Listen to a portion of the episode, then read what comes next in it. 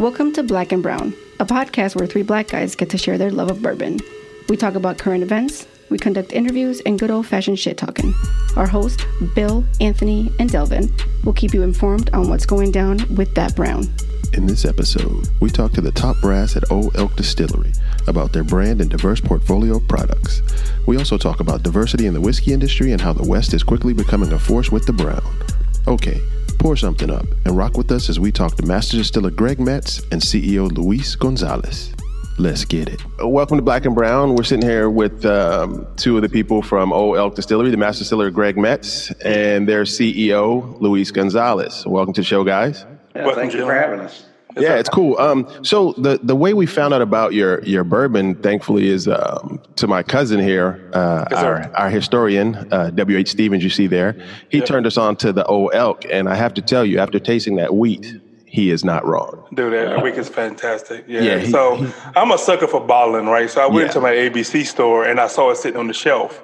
And then when whenever I saw the bottle, I went home and I did some research, and I, you know, that's when I reached out to Elisa, yeah. And then you know, you know, uh, she got me in contact with. So, oh, yeah. Nice.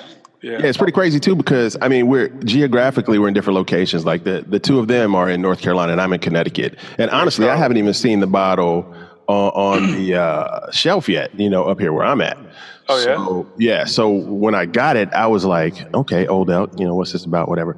Cracked it and almost damaged the whole bottle yeah, of that, the wheated bourbon. Yeah, that wheated bourbon is is fire. Yeah. So, so Greg, can you give us a little bit about your background? I mean, for our listeners, I mean, we've done our research, we looked at it, but can you tell our, our listeners, um, you've been doing this quite a while, but you know, how you got to start in the bourbon, just a little of your history, and then how you ended up here at Old Elk. Yeah, absolutely. So, uh, yeah, for me, it started 42 years ago, actually, uh, uh, wow. way back way back in June of 1978. I was uh, wow, oh, wow. hey, Greg, I was born three months later. blow the du- blow the thanks, dust Delvin. off. Yeah, thanks, Delvin. Thank you. It's always about you. but uh, you know, the truth of the matter is, I got into the industry by pure dumb luck. So, uh, oh yeah, uh, like I said in in uh, in the spring of 1978, I was actually finishing up my chemical engineering degree at the University of Cincinnati here in Ohio. Wow! And oh, uh, nice. actually, way way back way back then, uh, folks actually uh, came to campus to recruit for open positions that they had at their facilities. And as it was, uh, Joseph E. Seagram's and Sons was there uh, wow. recruiting for uh, positions they had at the Lawrenceburg, Indiana distillery, which was, you know, I grew up in Cincinnati, so it was uh, really close, and it sounded really intriguing to me. And the fact of the matter is that you know I was familiar with the distillery. I'd been by it, you know, throughout my lifetime, and you know one of the things that always struck me was the aroma that came from that place. Like, wow, that that place. Yeah, that's, that's something else. But uh, you know, beyond that uh, aroma, I didn't really know anything about uh, what they did there, who they were. Uh, I, I, just knew it was a distillery. But uh, so the long story short is, uh, you know, they made me an offer, and uh, uh, in uh, a week after I graduated, I walked through the gate of that distillery and I think, holy mackerel, you know. now, now, did you start out making bourbon at that time, or was it just like all their spirits with it was Seagram's, correct? Yes. So, uh, you know, under the Seagram umbrella, uh, you know, they, they produced uh, uh, uh five, about five different whiskey mash bills. Uh, they produced neutral grain spirits, uh, produced gin, and then we produced a uh, product called Batch Light Whiskey, mm. which was which was about uh, seventy percent of the uh, Seven Crown blend back in that day. But uh, you know, I I, I didn't start out making anything right off the bat. yeah, of that, course.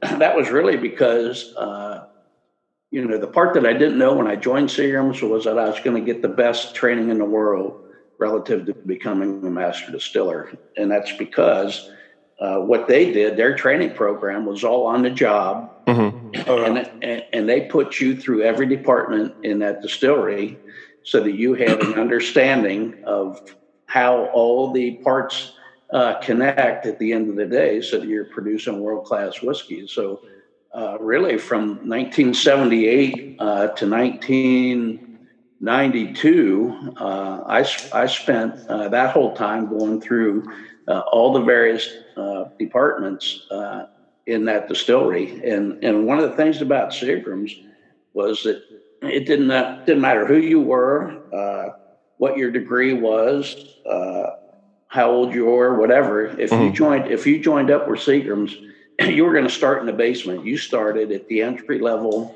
uh, um, uh, manager positions, and then you migrated through every department that they had in that distillery, and wow. until you reached the specialty that uh, that they had chosen for you. Yeah, that's that sounds like a, a, a, lucky happenstance that you got into something like right, right, out of college doing that. But so so on the show, we like to ask our guests like a few particular questions. It kind of sure. like whoever gets the first question, the second person has the advantage of being able to think about it. You know what yeah. I mean? Yeah. So it's like one of those things. Like the way you moved into the industry. Um, what what really turned you on to like focusing mainly on bourbon? You know, what was that signature? thing? Was it uh, a bourbon, a particular whiskey, or a cocktail that really got you into um, the the spirit heavily? Well, I will tell you true that uh, uh, it, it, was really the um, the values that the Seagram's brought to the table uh, uh, relative to tradition, uh, integrity, craftsmanship, and mm-hmm. quality. Mm-hmm. And uh, you know, in many ways, I, that's really the way I was brought up. Uh, uh, and those were all values that, uh, you know, subconsciously were all near and dear to my heart. And, yeah. you know, once I joined that organization, it was clear that, that they were all about uh, making world class quality products, whether it be gin, neutral grain spirits, whiskeys, Seven yeah. Crown, whatever. Yeah, yeah. And, and, and, and really that, um, those characters is really uh, characters and characteristics is really what drew me to Old Elk uh, okay. and, drew, and drew me away from that facility. All right, all right. So, I, so, so, I, so I have a question, Greg. So, all right. I, so, you know, you you come from Seagram, so you have been drinking a lot of. You mean, you know, you have experience with a lot of different spirits, right? Yes, sir. But this is black and brown, and yes, we and, and, we love bourbon right? Yes, sir. yeah, now, true. now, now, do you also love bourbon? I, I, I always enjoy a, a, really nice quality bourbon. All yeah. right, fantastic. that's what that's what we want to hear. That we want to talk about the bourbon. Yes, All right, and hang on, hang on, and let me ask Lewis. Lewis, I mean, you love bourbon too, right? Absolutely. Especially so you are you're a bourbon guy. I am a bourbon guy. Now, is it is it Lewis or is it Luis? Luis. Say his name correctly. See, you're doing that all the time. It's Luis. Lo siento. I've been watching him sip on that glass here. Yeah, yeah. and I saw, I saw you get yours as well. So yeah, you know, yeah, yeah, yeah. Luis, Luis, lo siento. All right. so, so, so, Anthony, I want you to ask the question again, right? So, yeah. what was so so, Greg? You have all these spirits that you've been, you know, distilling, and you, you there's so much to choose from. But what right. what really turned you on to the brown? To I think the, what he's saying is, what was that one bourbon that made you say, "Wow, this is really good, and this is what I, I really like doing. I want to do it forever." Well, back back in the day, uh, uh, Seagram's had a product called uh, called Henry McKenna. Ooh. Oh, yeah. yeah. We yeah. know that guy. Uh, there we go. There we go. That was one of our brands, and uh, it, it, was a whiskey that that uh, really, uh, you know, hit my palate and there satisfied my palate. there it is. And, there it is. you know, really, the rest is history. I mean, that's Seagram's, it. That's Seagram's it. had you know, loads of different, uh, really high high quality bourbons. Uh, but Henry Henry McKenna back back in the day was uh, really what uh, moved my needle forward. Wow! Can you imagine? Okay, so Henry McKenna now the bottle and bond is amazing. So if that yeah. one moved his needle then, can you imagine what that was like? yeah, you know right. I mean? Exactly. Luis, Luis, what about you? I mean, yeah, what, what was it for you, Luis? Since you know you got the advantage of the question now. So what was that one for you? Was it a bourbon or whiskey? Have you always been a, a bourbon drinker? And before you do that, tell us a, a, little smidge about your background and how you ended up in your position now with Old Elk. Yeah, sure. So I, I ended up here at Old Elk. It's part of our uh, family of businesses. The family that owns this company also owns OtterBox, the cell phone case company. Right. Yep. Yep. Um, and so we really started this business back in 2012 and 2013, around that time, which we'll talk about. Uh, but uh, the way I ended up here was uh, the business was really ready to start scaling nationwide. It was really ready to start layering some strategy on top of the business and then the structure on top of the strategy. And and uh, it was time to hit the go button. there it is. So I came from uh, came from Otter Products, where I was running certain pieces of the business over there, okay, both locally and globally, and and came over here and went from cases to bottles and hit the go button, and and, uh, and, and, there and off we went. So yeah.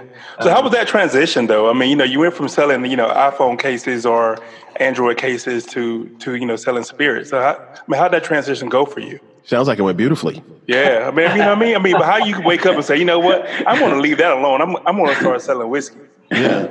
You know, I think much like you guys have probably found with your podcast and speaking to different uh, industries and maybe speaking to different organizations, you know, a lot of growing a business and building a global brand and building that brand affinity behind a particular brand, house of brands, if you will, mm-hmm. um, is really agnostic across a lot of industries. You know, you want to be customer centric, you want to bring the quality first, you don't want to cut any corners. You really want to know how to scale the business and drive the business from you know one case to 100 million cases. And so a lot of that really stays similar from business no matter what it is that you're selling. Now i was very fortunate and lucky to have you know not only greg metze join the team but we have a phenomenal team. I mean the people that you know we have around um, all of our employees the people that i have around me you know really helped me learn the industry. And so it was one of those things that when i came into it it's about being humble enough to say hey look you know, I understand how to grow, grow businesses. I understand how to take brands from nothing to something and build something out of nothing. But I'm, I'm not too proud to say I don't know a lot about the technical pieces of the bourbon business and the whiskey business, the spirits business. So it's a lot of perspective and a lot of listening and a lot of learning. You know, I always say that if you think you're the smartest person in the room, find another room. Yeah, you know? yeah it's true. Very true. Uh, very true. I've been uh, finding a lot of rooms with a lot of our employees and, and learning a lot, not only from them, but our distributors as well. So, you know, the, fo- the foundation of growing businesses and, and, building brands globally, it was there. And then it was about really uh, being, being interested and being passionate about learning all the intricacies of this business and what really uh, positions you to be successful here. And so uh, I've learned a lot and we've got a lot more to learn. So Fantastic. that's dope. That's yeah. dope knowing that like you can humble yourself and say, I don't know everything. And right. you can take that direction and, and, look to your peers. And sometimes those who may not be your peer for that advice in that direction. So what what was it for you? What what uh, bourbon did it? Was it a bourbon, a whiskey, or was it a cocktail that kind of really solidified your love of the brown? So I'm I'm uh, the more the more you get to know me, the more you'll get to know that I'm an incredibly loyal person, and I'm very much motivated by family and integrity and things. And okay, um, I always remember my grandfather more so, I think, to make my parents upset uh, than, than, anything. Uh, you know, dipping a finger in the bourbon and putting it on my lip or something and saying, yeah. you know, and then me me kind of shaking a little bit. So, you know, it was almost kind of like uh, I had one grandfather that always drank Miller Lite, you know, ponies and mm-hmm. got those, and the other one who always drank whiskey out of a plastic bottle. And so, uh, whatever was on sale was what he would drink. And so it was one of those, you know, memories of just sitting around the table and seeing my grandfathers uh, really enjoy a drink together in the family. And so, you know what better industry to be in where if you do it right, you know, generations get to enjoy what you're making. And, yeah, that's true. Yeah. So that, that was a big thing for me. That's awesome. That's awesome. So, so we'll start with you for the second question to give you the advantage, and then you know, Greg will get a chance to think about this. So, um, we know you guys are, you know, you work for Old Elk, and you just said you're a very loyalist to the brand or whatever. But knowing that, so with bourbon, we always try to hunt that one particular bottle. Is there one particular bourbon? You know, um, it could be something old elk. We prefer, you know, nobody's going to judge you. It's a judgment free zone. But what's that one bottle of bourbon that you're actively looking for? That one that we like to call that unicorn that you're trying to find. Luis, first you, and then Greg, you can jump in. All right. So uh, I'm not just saying it because he's on the phone. Uh, but uh, Metze's Select is a bottle that uh, that. Oh, Metze's Select. Okay, write that down. Really? and uh, and uh, you know it was a bottle that was made and, and developed by Greg and uh, at his days at MGP, and, and I think that's the bottle, the bottle that I'm trying to find and I want to find, and I'm trying to get it from the man himself. Really? Wow. maybe maybe he's got uh, three more out there. That was the best answer in the world. Too. That was. I think he just went up a few points on getting that bottle. we definitely don't want to promote uh, promote people buying that one over ours, but yeah, he's been such a special addition to our team and such a big part of our our family here in the business that you know that's a bottle I'd love to have on my shelf. So. Listen, I'm not even playing out. I mean, the man is talented. That mash bill on that weed, I'm not kidding you. It is. I mean, we we talked about this. My cousin and I. Bill Bill is my cousin. If you guys haven't listened to the podcast, so when I got the bottle and I opened it, I, I was sitting there tasting. I sent him a text. I was like, "Yo, this weed is amazing." Yes, right? Sir. He texted me back. He was like, "Yeah, pancakes, right?" I'm like, "Dude, waffles." it, was, yes, it was insane. So, so Greg, what about you? What's that bottle you're looking for? And don't say Metze's Select because then we just have to mute you for the rest of the podcast. yeah. no, I'm, I'm, I'll go outside the nine dots. Uh, okay. You know, obviously we're proud, and I'm proud of all the mash bills that Absolutely. I've produced. Absolutely, yeah. Uh, especially the old elk ones because they're very custom. But uh, actually, uh, I don't know if it's on the market yet. But New Riff Distillery. Uh, oh yeah, yeah, yeah, yeah. Close to me, they they have a hundred percent rye malt. Really? Oh wow. Mash bill. That's I know it's aging. I've I've, I've seen it in the barrel down there, but okay. I don't know if it's on the market. But uh, have you had a chance cut, to taste it at all, or you just? I no, uh, but I I know from uh, we we made that years and years ago at Seagram's. Okay. Wow. Uh, it's I, I, don't know how to describe it. It's like going to heaven, but oh wow, wow. But, that is that sounds great so yeah, and, and you know, the one of the things about the the whiskey business is that you know, as much as we're all competitors, uh, yep. at the at the end of the day, we're all family, and right. I think everybody has the mindset that uh, there's room for everybody. Mm-hmm. So so I don't mind at all, uh, you know, promoting or you know talking about uh, somebody else's product. And what's what's nice about the New Riff is it, it it's really uh, it really kind of follows uh, Old Elk's DNA. They, they, are doing something to be different than everybody else, right? And and it's a, an extremely custom mash bill, which I think is awesome. And you know, I'm absolutely looking forward to seeing that uh, hit the shelf so I can get a bottle of it. Wow, fantastic!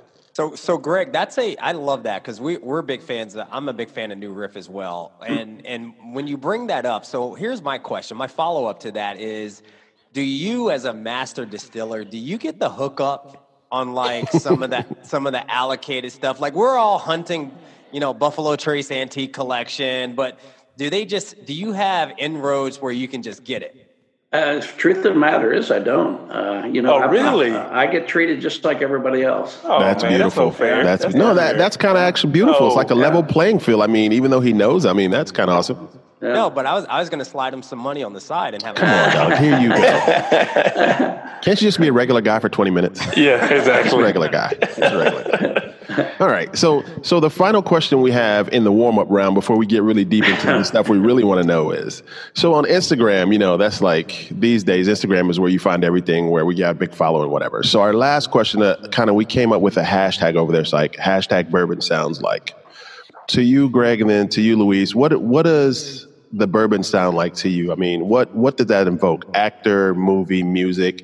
What, what comes to your mind when you enjoy your bourbon? Well, I, uh, it's a tough one. I know. It always puts people in, in that frame of mind. They're like, I didn't expect that question. I, am going to say for me, if you could put a freight train coming through the tunnel, uh huh, and the freight train said "Old Elk," it's like, here we come. Yep. Get on the train because you're going to love it. okay, that's awesome. That's awesome. I, I, I, got freight train on the blended straight whiskey, by the way. So I'm, I'm with you on that. Really? I did. I did. I loved it. Unfortunately, I'm not musically inclined, but nah, that's no worries. That's where man. my I mean, mind is. Yeah, yeah, that's it. That's it. What about you, Luis?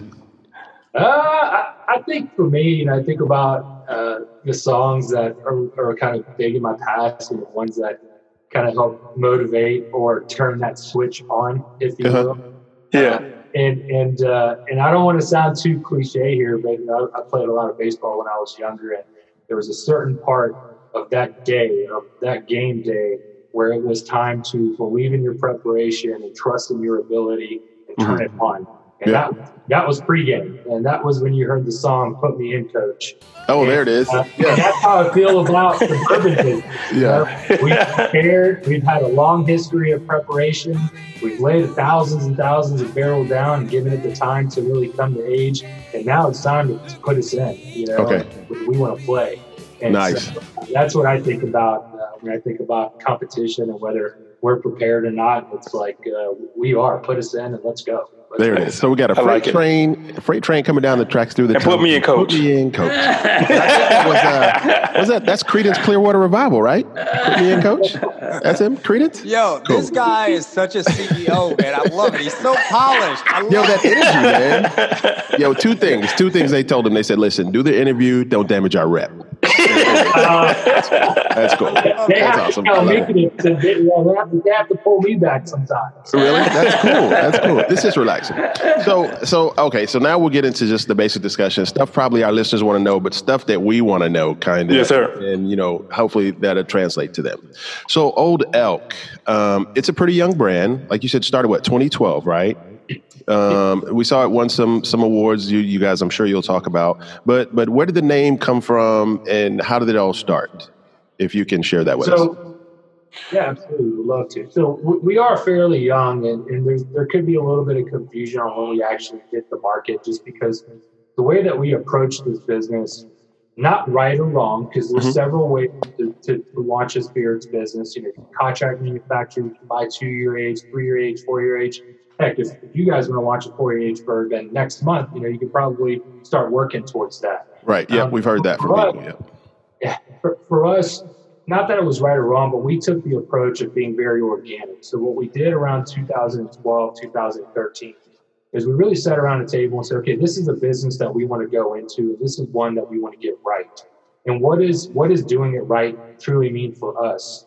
And that meant that we wanted to put, you know, the investment, the dedication, and, and, and our focus towards the industry and really making several mash bills from scratch and racking up several thousands of barrels. So around 2012, 2013 is really when we started talking to Greg, and he'll tell you a little bit about that. But we we went to him with kind of a, a very unconstrained, um, an unconstrained approach. And let me tell you, he took unconstrained to another level. Uh, he'll tell you about it. You'll uh, love this story. took unconstrained to another level. But it was that time that we said, okay, we want to do four, five, six different mash bills. We want some to be really unique to us, very custom, and then we really want to leverage uh, on Greg's experience to do some of the ones that are just some of his favorite or right. ones he's never been able to do. And so, long story short, over the course of that 24 months, a year or two, uh, we laid up over 17,000 barrels and we went back to work on our other businesses for four or five years. We didn't wow.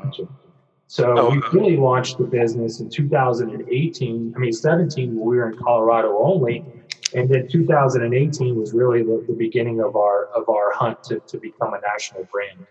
And wow. today, uh, we're, we've been working with our distribution partners and a hard look for a team to be accessible in all 50 states. So we, we grew from one state to 50 states in about 20, 21 months. That's awesome. Which was phenomenal. Um, but that's, that's really how we started was, you know, making the decision that we didn't want to rush this business. We really wanted to work together with Greg, develop mash bills. And, and really at this time, Greg didn't work directly for us until he'll tell you the story late 2016, 2017. But it was it was a big it was a big bet. It was a big investment, and I think it was really all around our dedication to the industry and our yeah. customers and consumers to, to deliver something that's quality.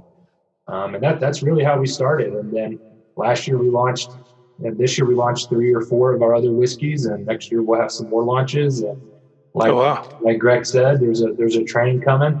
Uh, Get on board, right? Get on board. That's yeah. amazing to me that you guys are sitting on seventeen thousand barrels. I mean, yeah. that's just yeah, how does that's pretty awesome. Yeah, yeah. It's uh, it's hard to sleep at night knowing that all seventeen thousand of them are leaking. Uh, well, you know the, angels, share. the angel share. And, and, and the angels are drinking it too. Yeah, yeah. Man, you got it. Got to pay your taxes. And so, Angels are thirsty, so uh, there's there's a lot going out of there. But, yeah, uh, true. so ahead, do you, you age? Um, yeah, so do you age all those seventeen thousand barrels in Colorado, or is it somewhere else? Or where do you guys like age your spirits? The majority of our barrels are, are there, really close to Greg in, in Indiana. Um, uh, we have some barrels here in Colorado, so uh, both both spots. Okay. So does it? I mean, so do you find that the aging process is a little longer in Colorado since it doesn't get as hot? As Indiana, or or is it about the same? Uh, actually, I think we're going to find that it's going to be a little shorter. Uh, oh, really? Uh, the climate in in uh, Colorado is very arid, and uh, of course, you got the high altitude. So, right. Uh, the climate in Lawrenceburg and Kentucky is very similar. It's you get a lot of humidity yeah. throughout the year, and then you get you know a lot of seasonal swings, which Fort Collins sees that too, but. Uh, humidity is a big thing, and altitude's the other. So, uh, but one of the things in Fort Collins that I think when we when actually we're in the process of building a full scale distillery, but or designing it.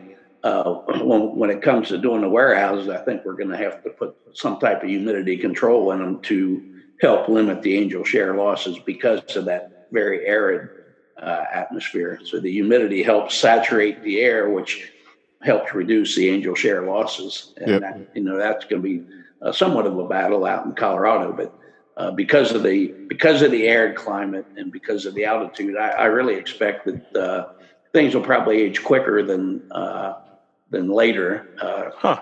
compared to Kentucky and uh, Lawrenceburg. But relative to the the effect it has on on the product. It, other than maybe having to harvest a little earlier than you might be used to, uh, I think the product will will be just fine. Fantastic. Awesome. That's awesome. question. So, so first off, I mean, Greg, you were the successful distiller at MGP, right? And they they coaxed you over to Old Elk, which I think is kind of like you know the Bulls getting Dennis Rodman, right, back in the day in the heyday. Is that is that a good analogy? No, not really. No, that's terrible. all right, all right, all right. Dennis, Dennis didn't right. score too much. He just did rebounds. That's all right. It. How about this? How about this? It's like the Lakers getting LeBron to come to LA to play. For or KD going that? to the um to Golden State. Yeah, there we go. That might work. Yeah. All right, there you go, Greg. Analogy. So, score but, score.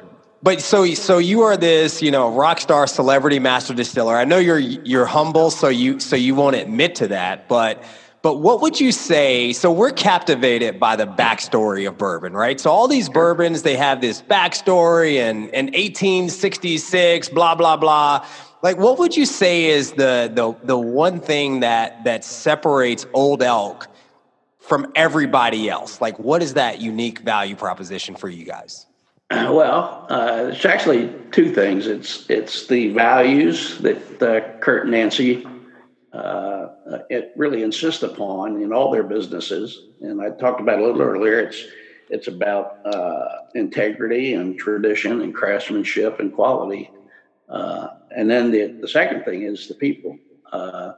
As I got to know Old Elk uh, over the course of uh, 2012 to 2016, it, it, became very apparent that uh, the company was built upon young, smart, passionate people. And, nice. Uh, you know, when they reached out to me in, in 2016, I was a consultant for them for a, a short period of time, but in March of 2017, they offered offered me full time employment to become their master distiller, and it was like, I'm there, man. It's it's. Uh, I, I, am literally the the old goat in the crowd, and the rest of the company. And Luis can correct me on this, but I, I, think the rest of the company ranges from probably 24 to 44 for the most part. Uh, oh wow! And wow. again, they're, they're, just smart, young, passionate people, and, and the culture is amazing.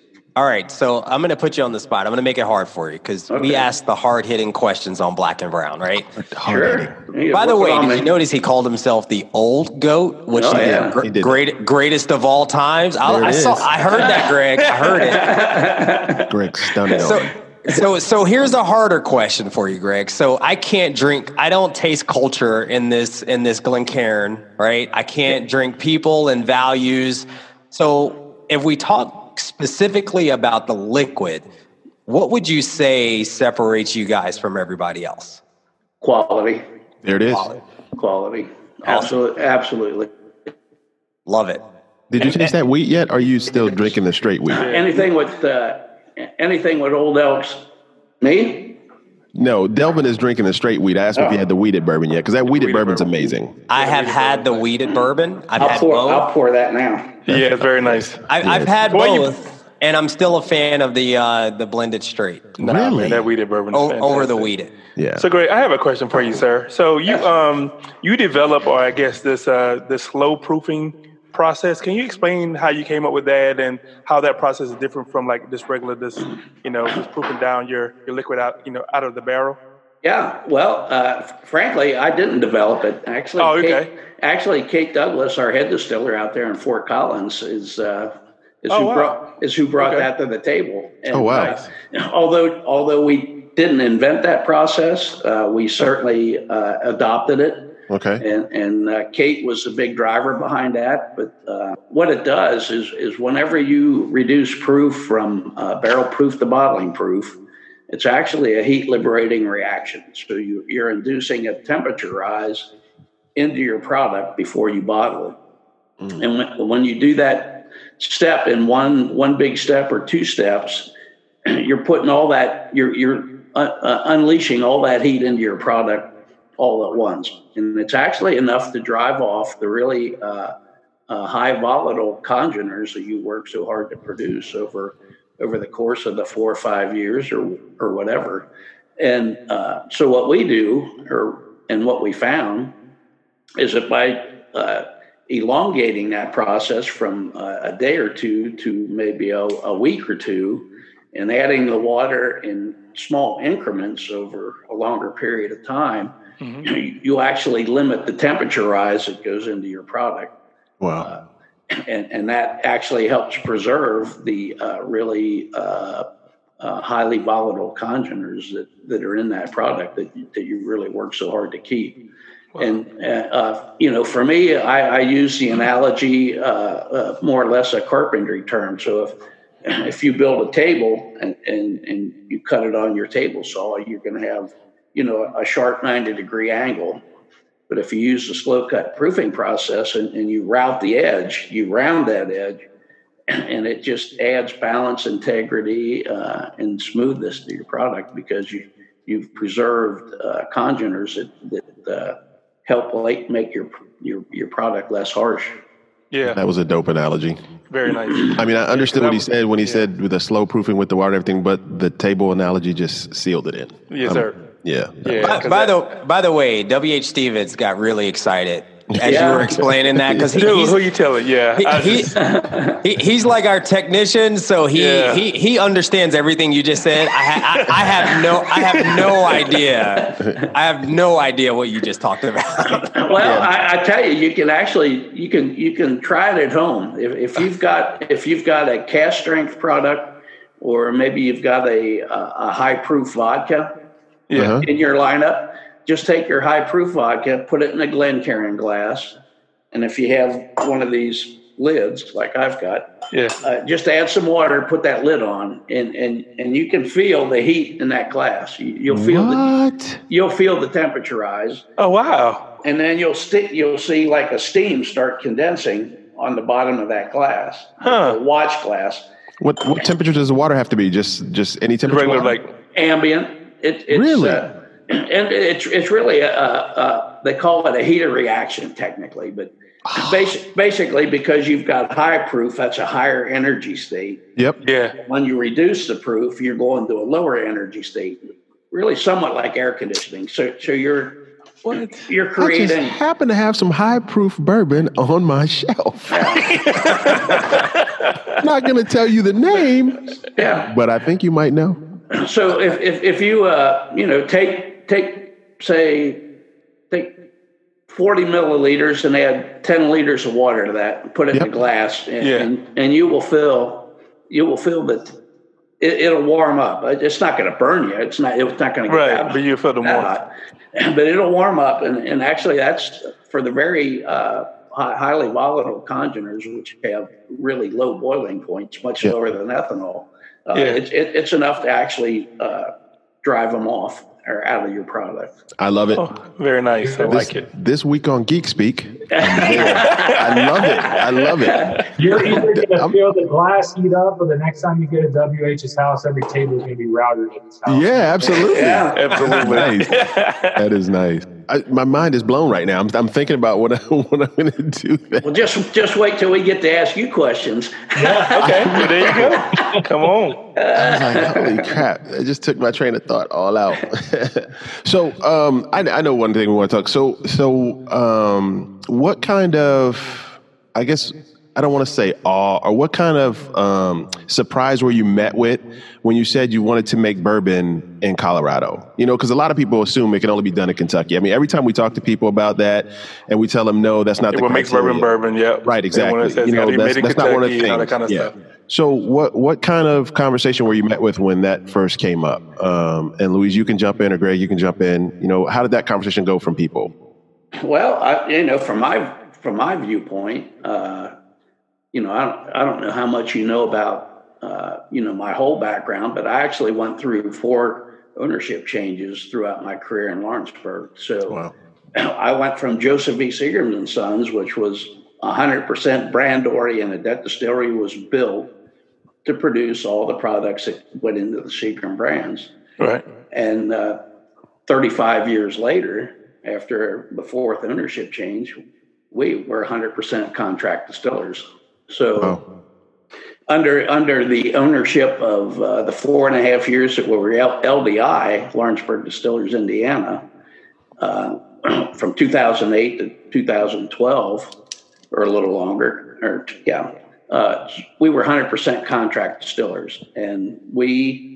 Uh, you know, we still maintained our two biggest clients, which was Diageo and Pernod Ricard, mm-hmm who jointly bought all the Seagram brands in 2002 when Seagram's got out of the business altogether. Right. but the, the, the distillery had uh, much more capacity uh, to satisfy uh, than just those two clients. So we aggressively pursued uh, third party contract distillate sales for that period of four, four and a half years. And I, you know, I don't, I, I would say that, uh, that, that Lawrenceburg, Indiana, really broke the ice and, and took away that stigma that that uh, you could only make uh, bourbon in Kentucky. I, th- yeah. I, think we we we we during that four and a half years really uh, broke up that whole idea. Right. So so when I joined, uh, you know, Old Elk, you know, I, I was already part of breaking that mold. Right. And so it was a very easy transition for me. Right. Uh, you know, but the, the beauty of Colorado is it, it's it's got its own stigma of you know the West and mm-hmm. and pioneering uh, you know new mash bills and quality and and pure water and mountains. So yep. uh, you know that's that's a, a, a real uh, uh, that's a real extension of the of, of the bourbon in the whiskey world is just being able to say you're made in Colorado, I think, uh, yeah, that kinda, makes it special. that kind of leads us to our next question. I don't know if Delvin, if you want to ask it or um, no, go for it. Yeah. So, so what do you guys think about? I mean, you guys are basically leading the charge out west for brands coming out west. So, what about other brands like yourselves, like High West? I think there's a uh, Garrison Brothers out there, and we are talking to some smaller distillers that are farther out west in so California. Yeah. So, so um, what do you think about that charge? I mean, I, I love what's coming out of those areas, but what's your opinion? Yeah, I mean, from my standpoint, I think it's great. I think it's great to see the support for the industry. I think it's great to see the passion that people are bringing to the table to either develop a product for a very small regional approach, or in our in our sense, you know, to go against the big guys, right? And I think uh, a lot of people do a lot of a lot of great things and do a great job building the brands and, and making those connections. So it's it's fun to see uh, more whis- more bourbon, you know, come out of places other than Kentucky. Although you know, have a great respect for Kentucky and starting that that tradition yeah. and, and, really uh, being the best at marketing that there is. No doubt. Uh, when I sit at a bar and and somebody tells me, "Well, you're not a bourbon, you're not made in Kentucky," you know, and and uh, and I'm the CEO of a bourbon company. But there's uh, there's no uh, there's no reason to sit there and argue. You know, I think it's it's it's really good to see uh, brands really uh, flex, if you will, and bring bring products from different parts of the country that are also quality. You know, um, that are doing a good job with it. So for us, it was really about setting the stage with custom mash bills, and that's where you know the kind of the handcuffs came off of Greg to really produce uh, our custom mash bill, which is that blended straight bourbon, yeah, um, which is you know an incredibly high malted barley uh, mash bill. And so, you know, we like to we, we like to think and we like to hope that, you know, we we've got everybody on the West making product and and uh, we're gonna we're gonna show how the small guy can uh, be a cruise ship and turn like a speedboat. So yeah, yeah, yeah. I think and I think flex was a great word for, for that. And um, how, I want to get back to the mash bills for a yeah, second, Anthony, if, you, if, if, you don't mind. I was just going to so, ask the same question. Oh, word. You know, yeah, no, I know you're going. Yeah, yeah. So, okay, so um, I guess Curt came to you, and you guys, I guess, developed this custom mash bill for Old Elk. Yes, um, how did that come about? I mean, you know, because I know MGP has, you know, certain mash bills for, and you know, and that's what they have. So how did Old Elk, you know, you know, I guess flex their way into you and then say, hey, we want a different mash bill than what you guys provide? Yeah, it was pretty straightforward, actually. I mean, uh, you know, I as you know, I made uh, many, many products for many, many yeah. brands, but uh, essentially that was the same four or five mash bills uh, that were all Seagram mash bills. It was all uh, whiskeys that went into their uh, bourbons or their blends or whatever. Right. And you know that the you know the the winning point of all that was that uh, you know Seagram's led the way on on producing world class quality whiskeys. So uh, you know, although the mash bills for a lot of those brands were the same, yeah, uh, you know, they were still uh, world class quality whiskeys, eh, which Seagram's really pioneered uh, quality for the whole industry.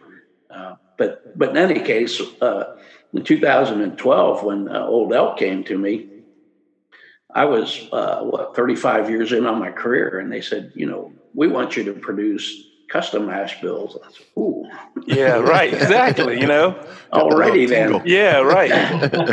and then it was a really long meeting from there. They said, we want the we want the product. Uh, the first mash bill we want you to produce is a bourbon, and we want the product to be smooth and easy. Yeah, that was right. It. That was, that was it. it. That was the only criteria. That was it. They, they left. oh wow, that's dope. It's like taking the handcuffs off. You know what I mean? Uh, well, Luis will comment when I'm done with my yeah, story. Yeah, so they so they pictured so, you. Huh? They flew in, dropped some shit, and then flew off. Yeah. so you know, my 35 years uh, career at that point was pretty much all commercial. Yeah, uh, yeah, at commercial level. And, uh, you know, every year we had to do budgets, and every year the company asked us to continue to make the same quality product, but we want you to do it cheaper. Yeah. And, and, and, the biggest way you did that, uh, the, the low hanging fruit, if you would, yeah. it, was to reduce the malted barley content in all the mash bills to as far as you could do it without uh, causing you uh, cooking and fermentation issues. And uh, so uh, Old Elk comes said they want smooth and easy, and I thought, man, I, I, know how to get smooth and easy. I said I have to get that malted barley content way up in that mash bill. and, and, then in the back of my mind, uh, I also knew that all the mash bills that I produced over my career always had some degree of rye in them for right. a spice for a spice characteristic. And to get spice to carry through into the distillate, it takes a minimum of 15% rye in the mash bill. So literally, uh, it, it, it, became reverse math at that point. I took uh, the, the, corn content down to the minimum for a bourbon, which is 51%. Yeah. Right. Uh, factored in the 15% rye for the spice that I wanted and that left me room for 34% malted barley. So yeah. at this point, at this point, I think I have to turn it over to Luis. no, so so we're, we're, gonna have to we're gonna have to hose W. H. Stevens down because Dude, not only, not you, man, he's a technical guy, like you hit but he, where I live, bro. He was a math minor is, in college, so yeah, I'm all about. he's geeking out right now. You know, I was man. You see, I got some you know coat on my shirt today. So. Yeah. Here's some uh, some more math for you, W. H. Uh, when we when Greg the you can do what you want. Um, he decided to come back to us with the minimum cheapest ingredient Appreciate that. Yeah. The maximum amount of the most expensive ingredient, yeah. Uh, which is 34% malted barley. And then he made sure to lay the cherry on top by him and Kate saying, Yeah, uh, we're going to take several weeks to cut this, so we're going to need about 15 tanks. so, uh, you know, uh, definitely, definitely an expensive mash bill, but one that you know, uh, one that is all about innovation, and innovation yeah. is in everything that we do. So, nice. you know, if you want to be the best, you've got, got to put the best forward. So, yeah. uh, that's what we did based well, on product Greg's, is fantastic. Uh, yeah, I don't know. The results is good. I don't know how professional tasters are out there comparing your product to what's already on the shelves, but but Bill and I compared it to um, the Weller. I mean, you know that that's probably one of my favorite wheated bourbons up until the point when I tasted your offering. And now, seriously, I mean, and now yeah. I look at those as comparable. Basically, on my bourbon shelf, I've moved it to the back of the shelf and yeah, put it behind some bottles. Yeah, because I don't want people to have it. I want to be selfish with yeah. it. You know what I mean? I don't want everybody to, hey, can I taste that wheat? I'm like, no, you cannot. You cannot. taste that dickle. well, really, really, all, all, all, the mash bills were born uh, really of the DNA of Old Elk Company, and, yeah. and that that was, uh, you know, besides the people and besides the values, uh, the other big thing was that they wanted to be different than everybody else. Yeah, and hence uh, all the mash bills that uh, I created for them uh, were intentionally crafted. along those lines to be different than everybody else on the shelf right. And, and still be world class quality whiskeys and then throw in the innovation of uh, using slow cut proofing process so. So these uh, yeah. so, so these guys are in love with the wheated bourbon. I i'm in love with the straight the blended straight bourbon but tell us a little bit the wheat whiskey. Like I, I know there's a, a, a, number of other distilleries that are coming out with a straight wheat whiskey. Yeah. Um, is that what you think to to to to use a phrase out of Colorado, is that what you think is like the next frontier? Uh, actually, I do. And, uh, you know, actually, uh, for Old Elk, that conversation started uh, uh, six years ago. So after, oh, wow. after, after I, uh, you know, crafted the, the high malted barley content bourbon mash bill, you know, then we had subsequent discussions on, you know, you know, what do you think is going to be the next new category? And, of course, back then, rye whiskey and yeah. you know, Lawrenceburg, Indiana made rye whiskey famous uh, with the 95% rye mash bill, 5% malt. Wow. And, uh, you know, as we talked, uh, you know, I, you know, thinking, you know, rye has taken off like crazy, but uh, the wheat, yeah. wheat and wheat bourbon really is somewhat untapped. There was, you know, obviously very nice products out there uh, with some of the folks that you mentioned, but, uh, you know, it was it was a pretty small category six years ago. So uh, as we talked, I said, well, let's you know let's let's take some of those uh, wheat and wheat whiskey mash bills to the extreme, and which is exactly what we did. So yeah. I, I leveraged I leveraged uh, everything that I learned about making ninety five percent rye, five percent malt. Uh, uh, rye whiskey mash bills, yeah. and and applied that to wheat whiskey. And and what what made that so special is that uh, rye and uh, wheat uh, share the same technical challenges relative to cooking and mashing and uh, and fermenting, uh, uh, primarily foaming. And, and anytime you have foaming occur during fermentation, it's a big negative on the, on the on the quality and the congener profile that's developed. So. Mm-hmm uh, the, the, big reason that Lawrenceburg made that high rye, high rye, uh, uh, high rye, rye whiskey mash bill famous is because we are probably the only people in the industry that know how to create and produce that mash bill and, and wind up with world class quality products. So, uh, very nice. Every, everything we learned uh, about how to do that uh, translated to the 95% wheat, 5% malt mash bill, which uh, I crafted and produced for Old Elk. Fantastic. Then, man, you were then, like you were like a Jedi master. For he is, man. I listen to this dude talk he's all day. LeBron, yeah. man. He's LeBron. yeah. he's, he's, like he's like sitting here and things are floating around because the force is strong with this one, dude. That is yeah. crazy. yeah, That's very awesome. nice. All right. So, and so, then we really applied. Yeah, I was gonna say, then we really applied uh, the same thing to the wheated bourbon. We, you know, that again, there's so, there's some nice wheated bourbons out there. Yeah, yeah. Uh, uh, nothing near the forty five percent. Forty five percent wheat. Yeah, I, I, saw that. So yeah, we took mm. it to the extreme. And it's good. It's I'm, I'm I'm not mad at it at all. Yeah, Come and go. What'd you have? You had, you want to ask a question? Hey, so Greg, you you have earned your paycheck tonight, right? So yeah, look look for a paycheck from the plug from Black and Brown. It's coming. I got you. So so I'm going to let you hang out for a second. I'm going to ask Luis the hard question, but before I ask the hard question, I do want to let you know that we let you off the hook with the um, hashtag Bourbon sounds like. Yeah. I like the freight train answer, but you got, I mean, you listen to music. Don't give me that because you got some nice headphones over there. So I know you listen to music. So I want to know what Old Elk bourbon sounds like. I'm going to give you time to think about it while Luis answers this question. All right. I just, just all, right all right. I got an answer for you already. All right. Give it to me. That's what I'm talking about. Cliffs of Dover. What is it? Cliffs, Cliffs of, Dover. Cliffs All of right. Dover. Okay. All right. Cliffs of Dover. I love it. So I'm Guitar Hero. I'm gonna have to look it up. Yeah, I'm gonna look it up. so Old Elk Bourbon sounds like Cliffs of Dover. Cliffs of Dover. Oh, you were going to say free I'm bird. Gonna find that. free bird. No. Cue, cue it up before we shut down tonight. I know free bird.